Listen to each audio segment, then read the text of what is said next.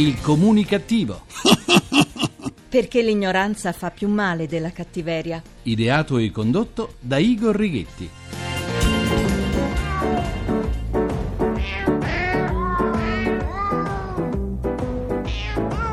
Il coro di gattini precari del Pakistan. Buona comunicazione Italia dal vostro comunicativo di fiducia Igor Righetti. Bentornati alla nostra terapia radiofonica di gruppo di Sana Comunicativa, emissioni 0 numero 1814 con il 14. Ultima settimana insieme prima delle festività natalizie. Il comunicativo tornerà a gennaio. Cominciamo la seduta di oggi con il mio saluto comunicativo che invio a tutti coloro che quando cominciano una dieta tarano la bilancia con qualche chilo in meno. Altri invece si pesano con vestiti e scarpe sottraendo poi molti più chili al loro peso, in quanto secondo loro almeno 6 chili sono tra maglione, pantalone, maglietta, mutande e scarpe.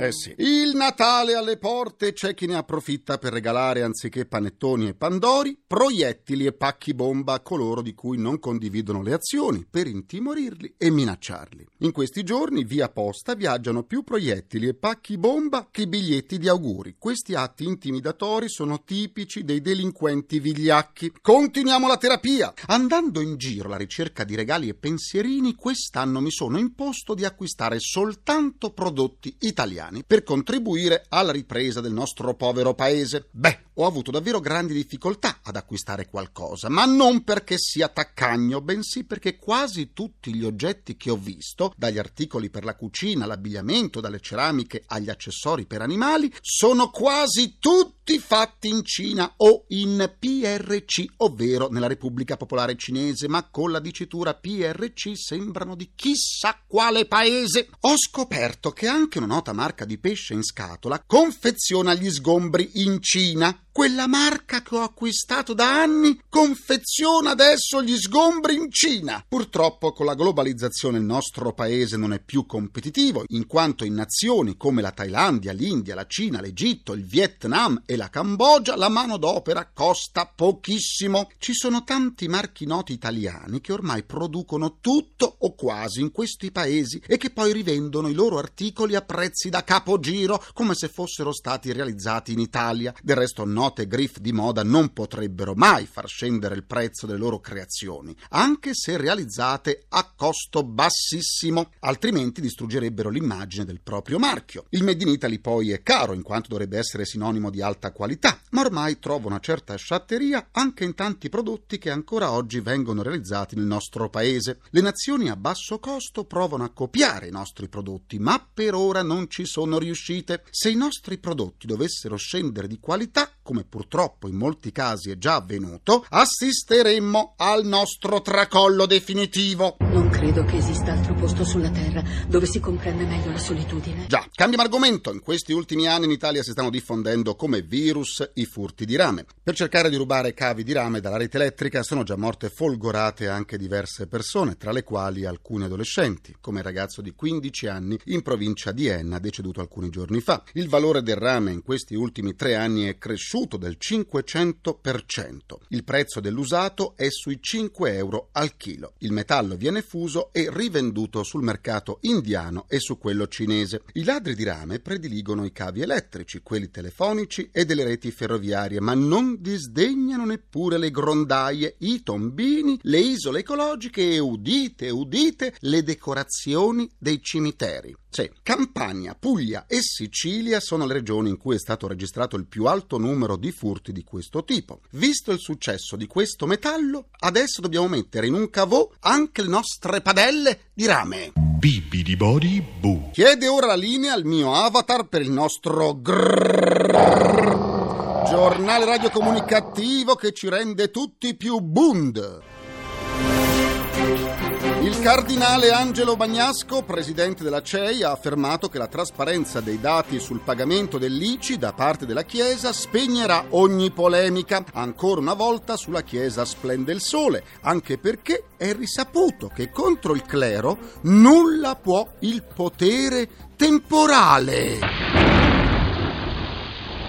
proprio temporale. A causa dello sciopero nazionale unitario organizzato per oggi dai sindacati di categoria di CGIL, CISL e UIL per protestare contro la manovra del governo, in Italia ci sono disservizi nel campo della scuola, dell'università, della sanità, delle poste e di tutti i settori del pubblico impiego. Ma allora possiamo definirla una giornata normale? Eh sì. Per comunicare con noi chiamateci ora al numero verde 800 555 701 o scriveteci al nostro indirizzo di posta elettronica Il Comunicattivo @rai.it. Avete perso una seduta del Comunicattivo e per questo motivo il doppio mento vi è sceso fino all'addome?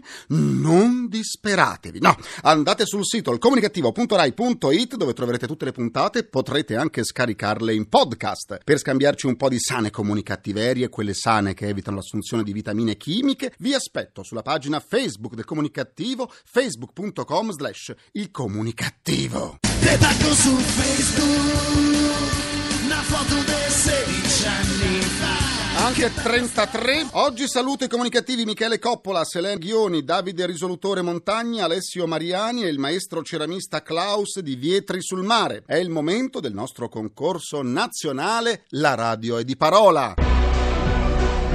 Il tuo sogno è quello di condurre una puntata di un programma di Radio 1 Rai, la prima radio italiana? Se hai almeno 18 anni, iscriviti alla terza edizione del concorso nazionale per aspiranti conduttori radiofonici La Radio è di Parola. Partecipa in modo gratuito inviando un file audio di massimo 2 minuti con la tua prova di conduzione ai siti ilcomunicattivo.rai.it e nuovitalenti.rai.it entro il 15 febbraio 2012. Prova a realizzare un tuo sogno a costo zero. Potresti diventare il conduttore del futuro. Fatti sentire, perché la radio è di parola.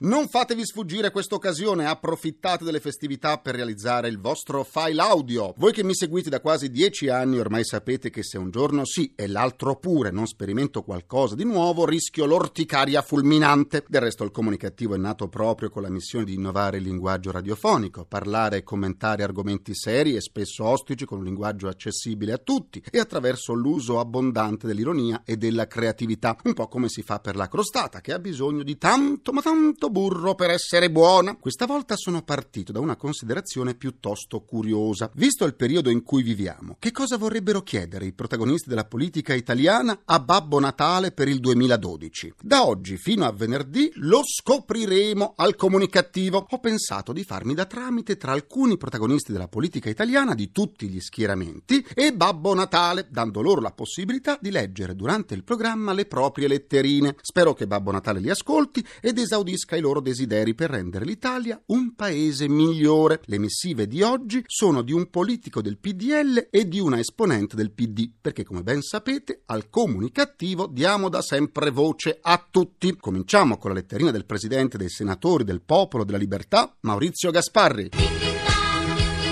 Caro Babbo Natale, ti scrivo le richieste dei nostri politici. Caro Babbo Natale, ovviamente chi ha una responsabilità pubblica ti chiede soprattutto benefici, protezione e salute per i cittadini della nostra nazione. Il momento è molto difficile, ci sono tanti sommovimenti nel campo dell'economia e della finanza, c'è un governo che chiede sacrifici, mette tasse, ma del resto la situazione dell'Europa è molto precaria. E allora io quello che chiedo a Babbo Natale è la possibilità di far sorridere la gente, di poter intravedere una speranza per il futuro e quindi portargli la possibilità di avere dalle banche soldi con interessi meritosi, la possibilità di comprare una casa per i figli senza dover essere impiccati per il costo degli interessi, soprattutto la stabilità del lavoro. Poi certo, io dico che in Italia, nonostante le preoccupazioni per il futuro, ci sono tanti benefici e tante possibilità che un tempo erano negate a molti. E quindi, caro Babbo Natale, sono convinto che porterai anche dei telefonini, dei computer, degli iPad, delle moderne diavolerie tecnologiche che sono sempre meno costose e sempre più diffuse. Lo dico perché in un momento di crisi e di difficoltà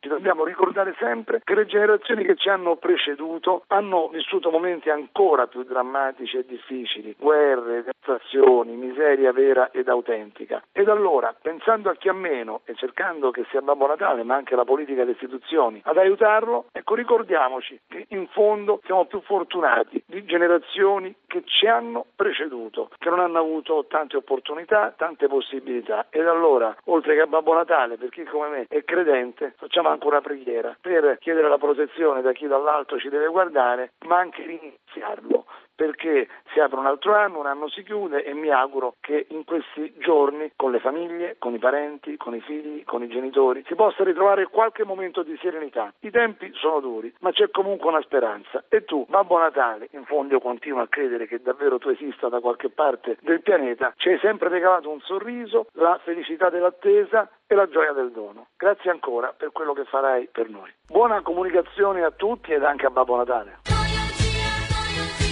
Adesso ascoltiamo la letterina a Babbo Natale della vicepresidente del Partito Democratico Marina Sereni. Caro Babbo Natale, ti scrivo le richieste dei nostri politici. Caro Babbo Natale, ma con questi chiari di luna, con questa crisi senza confini, con le borse che ballano e le aziende con i conti in rosso, puoi ancora fare regali? Alla lettera, nonostante tutto, non rinuncio. E visto che comunque partirai con la solita slitta, le renne e il sacco, ecco il mio primo e più importante desiderio: il lavoro. Un posto di lavoro per tutte le persone che lo hanno perduto o non lo hanno mai avuto. Un lavoro per i giovani che studiano e si preparano, ma poi trovano solo lavori precari e non possono sposarsi, mettere su famiglia, progettare il futuro. Un lavoro per le donne che a scuola o all'università sono le più brave, ma poi non trovano un'occupazione e se fanno un figlio spesso sono costrette a rinunciare. Un lavoro per quelle persone non più giovani che sono state licenziate, che hanno visto la loro azienda chiudere o fallire e che nessuno assume più. L'Italia è un paese bellissimo e tante persone ogni giorno si danno da fare in fabbrica, in ufficio, nella scuola o nello studio professionale, in ospedale o nel piccolo negozio, ma sono tanti, troppi quelli che sono esclusi. L'Italia, dice la nostra Costituzione, è una repubblica fondata sul lavoro. Ti prego, Babbo Natale, carica la slitta di lavoro e se per farlo dovrai lasciare in Groenlandia qualche privilegio per i soliti ignoti, ignoti al fisco soprattutto, fallo. Poi portaci un bel po' di senso civico e di unità. Se fossi stato in questi giorni qui a Montecitorio, dove sono io, avresti capito che ne abbiamo davvero bisogno. Se ne trova senso civico e unità negli scaffali del Polo Nord? Per molti anni, ogni giorno, gli italiani che non avevano ville ad Arcore o in Sardegna si sono sentiti dire che tutto andava bene, che le regole potevano essere violate, che pagare le tasse era da fessi matricolati. Ora invece si è capito che non è proprio così, che le cose non vanno affatto bene, che l'Italia ha tanti debiti e che tutti dobbiamo rimboccarci le maniche e fare sacrifici. Ecco, Babbo Natale, ci serve l'unità di tutti i cittadini, giovani e anziani, donne e uomini, lavoratori e imprenditori, studenti e professori, al nord e al sud. A proposito, guarda bene se tra le letterine ne trovi di verdi, con un francobollo contraffatto che dice Padania, non farti ingannare. In Italia non esiste quel posto, è un pessimo scherzo di alcuni che si travestano da unni. Buttale quelle lettere. Scusa, infine, hai un po' di pace e solidarietà? Non proprio a me. Distribuisci i pacchetti dove pensi ce ne sia più bisogno, altrimenti nel mondo e anche a casa nostra non possiamo passare un Natale sereno. Avrei ancora molte richieste per te, ma visto che è tempo di sacrifici per tutti, comincio io che sono una parlamentare. Caro Babbo Natale, ti aspetto con grande speranza. Buona comunicazione a tutti e tanti auguri.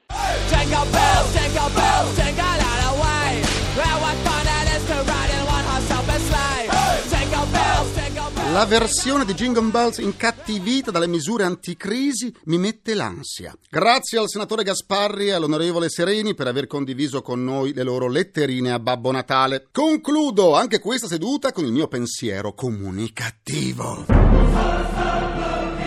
Prima la Cassazione ha ridotto la condanna definitiva a Vanna Marchi da 14 a 9 anni e 6 mesi e ora arriva la notizia che forse la ex regina delle televendite potrebbe essere di nuovo libera prima dell'estate con l'affidamento in prova ai servizi sociali. Visto che si tratta di Vanna Marchi, per la prova è prevista la formula soddisfatti o rimborsati?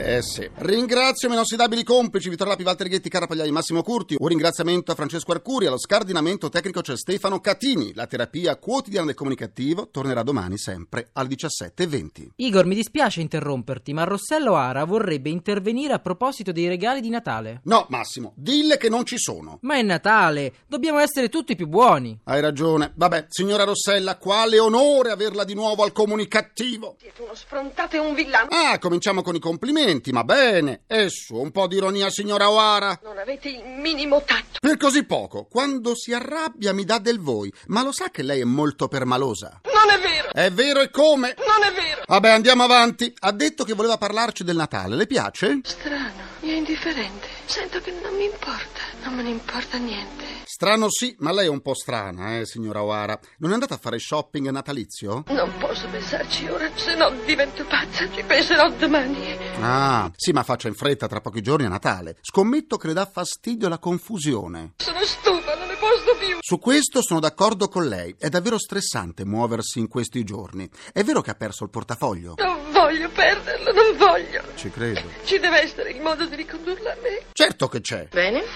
Allora, cosa dovrei fare? La denuncia per smarrimento, l'ha fatta? Non posso pensarci ora, se no divento pazza. Ci penserò domani. Pure per il portafoglio diventa pazza. Ma almeno ha avvisato qualcuno, non so, sua madre per esempio. Se tu lo dici alla mamma, non mangia affatto. Ma si figuri, io non dirò nulla a nessuno. E poi neppure la conosco, sua madre. Comunque, signora O'Hara, mi fa sempre molto piacere parlare con lei, perché è una delle poche certezze che ci sono rimaste. No, ti sbagli, t'assicuro. Quando mi dà del tu mi sta anche più simpatica. Quel voi non le dona, la rende troppo in bianco e nero. Ma quando te ne sei accorto? Me ne accorgo ogni volta che mi dà del voi.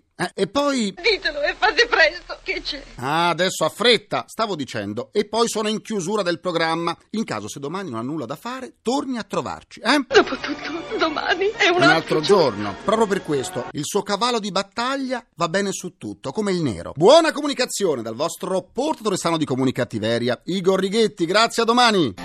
Il Comunicattivo. Perché l'ignoranza fa più male della cattiveria. Ideato e condotto da Igor Righetti.